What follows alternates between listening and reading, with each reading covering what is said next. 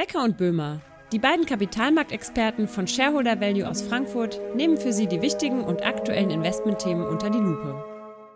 Herzlich willkommen bei Becker und Böhmer. Bei uns bestimmen Corona und die Auswirkungen der US-Wahl die Schlagzeilen. Dabei gehen die massiven Umwälzungen, die derzeit in China vor sich gehen, etwas unter. Ob die asiatische Freihandelszone RCEP oder der neue Fünfjahresplan. Die chinesische Wirtschaft steht vor massiven Veränderungen, auf die wir uns speziell in Europa einstellen müssen. Und genau diese Vorbereitung, die bieten wir Ihnen im aktuellen Podcast. Dazu begrüße ich wieder meinen Kollegen Ulf Becker. Hallo Ulf. Hallo Heiko, grüß dich. Ja, lass uns doch erstmal auf die wirtschaftliche Lage in China kommen. Wie hat das Land die Corona-Krise verkraftet und vor allen Dingen, wie sehen die Prognosen für 2021 aus? Ja, also ironischerweise muss man sagen, ähm, wir erinnern uns, äh, China das Ursprungsland des Virus, ähm, äh, nicht umsonst auch das China-Virus von Donald Trump äh, tituliert. Aber tatsächlich sieht es so aus, dass äh, China dieses Jahr so bei plus zwei Prozent im äh, Bruttoinlandsprodukt rauskommen sollte, also sogar wachsen sollte währenddessen wir in Europa und USA deutlich schrumpfen und das neue, das neue Höchststände im Bruttoinlandsprodukt wahrscheinlich erst Ende 2021, vermutlich sogar erst 2022 erreichen. Das ist also schon, schon ähm, so ein drastischer Unterschied und auch ähm, schwer, schwer zu, zu verdauen aus, aus westlicher Sicht. Aber so sei es drum. Und auch die Zahlen fürs nächste Jahr sehen eigentlich relativ, relativ gut aus. Also hier muss man sagen, ist China einfach sehr, sehr gut durch die Krise gekommen. Und äh, man sieht es insbesondere auch an dem Thema Konsum. Der ist wirklich sehr, sehr stark. Wir haben jetzt jüngst den ähm, Alibaba Singles Day gesehen ähm, mit, mit gigantischen Zahlen. Also da sieht man einfach, ähm, der Konsument ist, äh, ist da. Wir haben noch relativ hohe Sparquote. Ähm, und da, ähm, davon zehren die Chinesen. Der Arbeitsmarkt ist okay, würde ich sagen. Das wird auch eins der, der Themen für die nächsten Jahre sein. Also kann man davon ausgehen, dass nächstes Jahr auch wieder vernünftiges Wachstum in China da sein wird. Also China ist tatsächlich momentan die Lokomotive der Weltwirtschaft. Und parallel gerade dazu, heute ist ja die nächsten drei Tage auch das Eigenkapitalforum ähm, hier und ähm, auch hier bestätigt sich das Bild, was wir vor einigen Wochen hier schon mal skizziert haben aus der, aus der Bada Investment Konferenz, dass einfach die Unternehmen, die in China unterwegs sind, äh, momentan äh, eine sehr, sehr gute Auftragslage verspüren. Aber kommen wir doch mal zu dem Fünfjahresplan. Ähm, was steckt denn dahinter und, und was deine Einschätzung? Funktioniert so ein Fünfjahresplan überhaupt noch?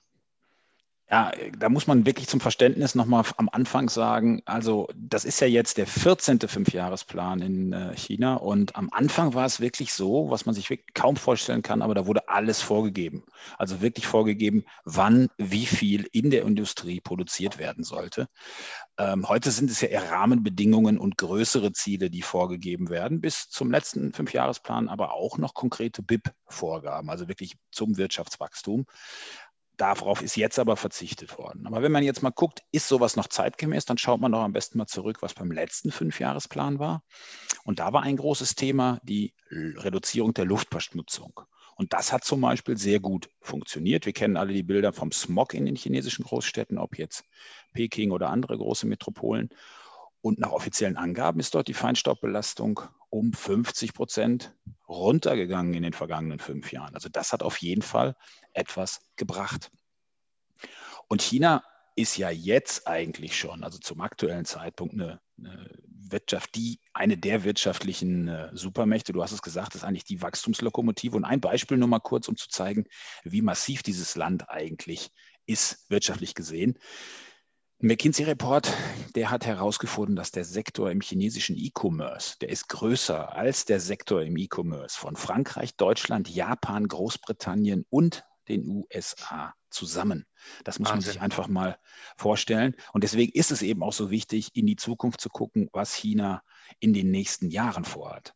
Ja, und was genau ist denn der nächste Fünfjahresplan? Was sieht denn der vor?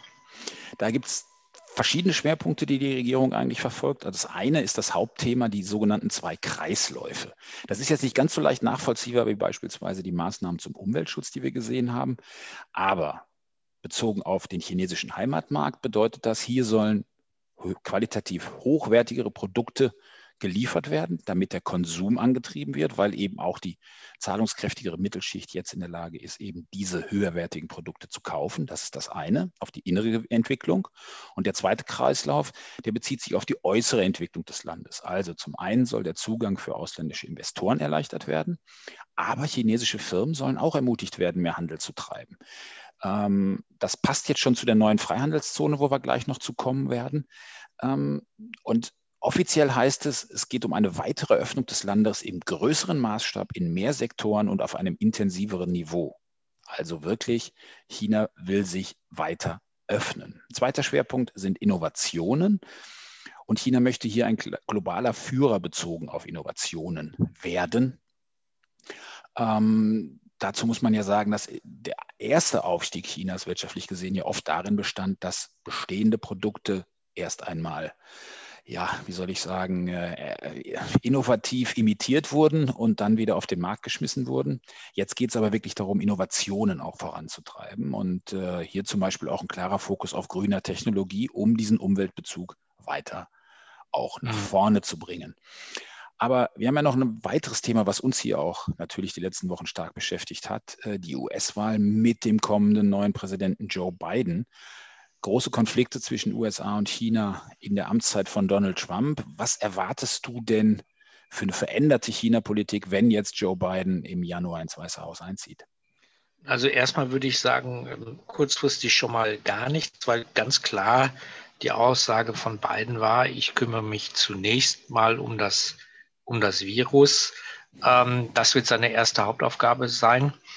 Ähm, und danach wird man mal sehen, hängt natürlich auch davon ein bisschen davon ab, wie er das Kabinett äh, besetzt am Ende des Tages. Die grundsätzliche Linie, und da ist auch das, die Meinung von vielen ähm, CEOs und CFOs, die ich jetzt gesprochen habe, die grundsätzliche Linie gegenüber China wird ähnlich sein wie bei Trump. Ähm, also hätte ich da jetzt nicht zu große Hoffnungen. Ähm, die meisten Hoffnungen setzen eigentlich alle, und das ist auch ein bisschen, würde ich sagen, ist Konsens. Die meisten Hoffnungen werden darauf gesetzt, dass sich die Tonalität eben ändert. Also keine weitere Eskalation, ähm, sondern eher ähm, moderatere Töne, aber in der Sache durchaus auch bestimmt. Und da sind sich auch eigentlich alle einig, das ist durchaus auch gerechtfertigt. Ähm, was, denke ich, insbesondere wichtig wäre, ist, dass man ein bisschen mehr zum Multilateralismus wieder zurückkehrt. Ich glaube, das wäre eine, ein, ein wichtiger Punkt, denn wir haben gerade das Thema RCEP, also die große asiatische Freihandelszone gesehen. Und da müssen wir irgendwie auch, auch darauf antworten. Ähm, was würdest du denn sagen, was sind die Auswirkungen, Heiko, des neuen Freihandelsabkommens? Naja, hier entsteht einfach ein riesiger einheitlicher Wirtschaftsraum. Das muss man einfach mal sagen. Also 15 Länder Ostasiens und Ozeaniens inklusive China sind da zusammengefasst.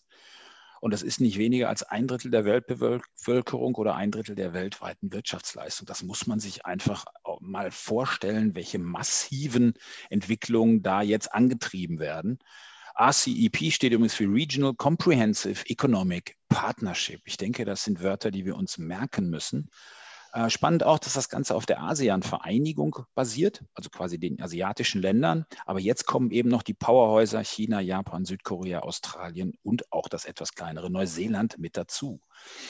Und äh, ja, es ist noch kein europäischer Binnenmarkt, da sind wir ganz weit noch von entfernt. Aber es ist eben ein klares Statement gegen die nationalistische Politik der vergangenen Jahre. Und ähm, ja, es gibt schon erste Prognosen auch zu den wirtschaftlichen Auswirkungen.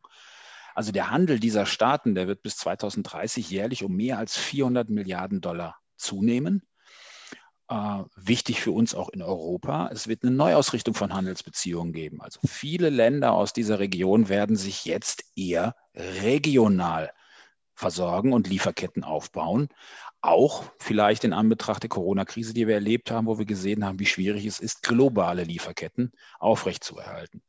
Und direkten Einfluss auf die Länder gibt es auch schon. Also es gibt Prognosen, dass die Wirtschaftsleistung dauerhaft um 0,2 Prozent in den Volkswirtschaften durchaus zulegen kann, allein basierend auf dieser Handelszone. Also da sieht man schon, das sind wirklich direkte Auswirkungen, die messbar sein werden. Also mhm. China wirklich, nicht nur China, sondern jetzt wirklich diese Handelszone als, als, als wichtiger Aspekt zu sehen und Asien natürlich als wirklich wichtiger Entwicklungsmarkt. Stellt sich natürlich die Frage, wie ist denn China jetzt schon in den Mandaten von Shareholder Value vertreten, Ulf? Ja, wir, wir spielen also, mein, du hast das Thema schon angesprochen, das Thema E-Commerce ähm, ist halt in China viel, viel weiter in allen anderen, als in allen anderen Ländern. Ähm, hängt auch einfach damit zusammen, dass sie einfach diese Phase von, ich habe äh, viel, viel stationären Handel einfach mal direkt übersprungen haben. Ähm, und da, da, müsste man eigentlich sagen, ich, ich bräuchte eigentlich keine Alphabet, ich brauche keine Amazon, sondern ich könnte eigentlich mein ganzes Geld in Alibaba und Tencent stecken, weil die Wachstumsaussichten und die Power, die dahinter steckt, die ist einfach ähm, gigantisch. Wir haben es dennoch ähm, nur moderat gewichtet. Warum? Und das ist der, der Punkt, den wir auch immer gesehen haben. Ähm, ich habe halt ein regulatorisches Risiko. Und das ist jetzt zweimal äh, zum Tragen gekommen in, in China. Ähm, einmal bei Alibaba, also konkret sind wir bei Alibaba und Tencent engagiert. Bei Alibaba etwas mehr als bei, bei Tencent. Hm, das, das, das erste war, dass ähm, kurz vor dem Börsendebüt von Ant Financial, was der größte äh, Börsengang der Geschichte werden sollte, ähm, die Regulatoren gesagt haben, hier, halt, stopp. Und kurze Zeit später ähm, gab es den zweiten regulatorischen Hinweis, dass die Marktmacht von Tencent und Alibaba bitte doch nicht zu groß werden sollte, um ihre Marktmacht nicht auszuspielen. Also man sieht, man hat da durchaus regulatorisches Risiko.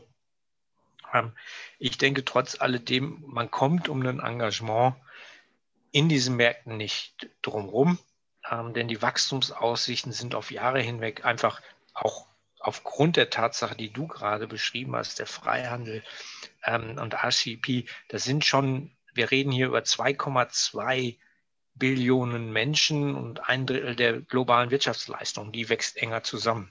Mhm. Ähm, das Einzige, was noch fehlt in dem Zusammenhang, und das vielleicht noch als kurze Ergänzung, ähm, Indien ist nicht dabei. Das stimmt, ähm, ja.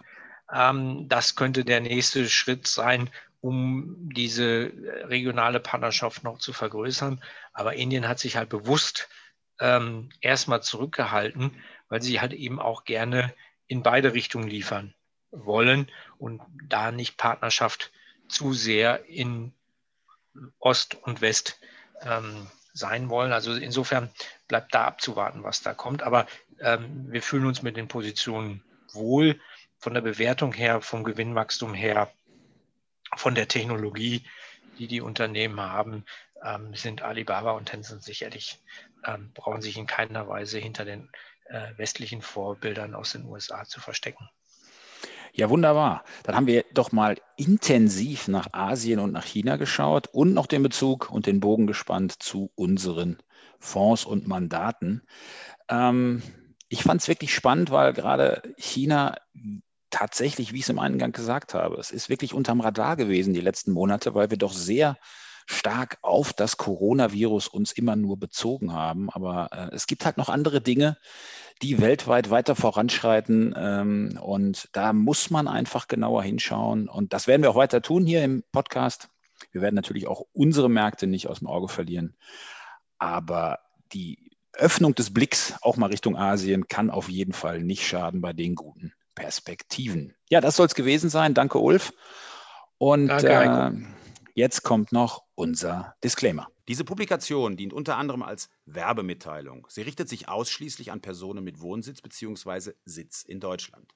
Der Inhalt dieses Podcasts stellt keine Anlageberatung oder sonstige Empfehlung zum Kauf, Verkauf oder Halten von Finanzinstrumenten dar und ersetzen keine individuelle Anlageberatung.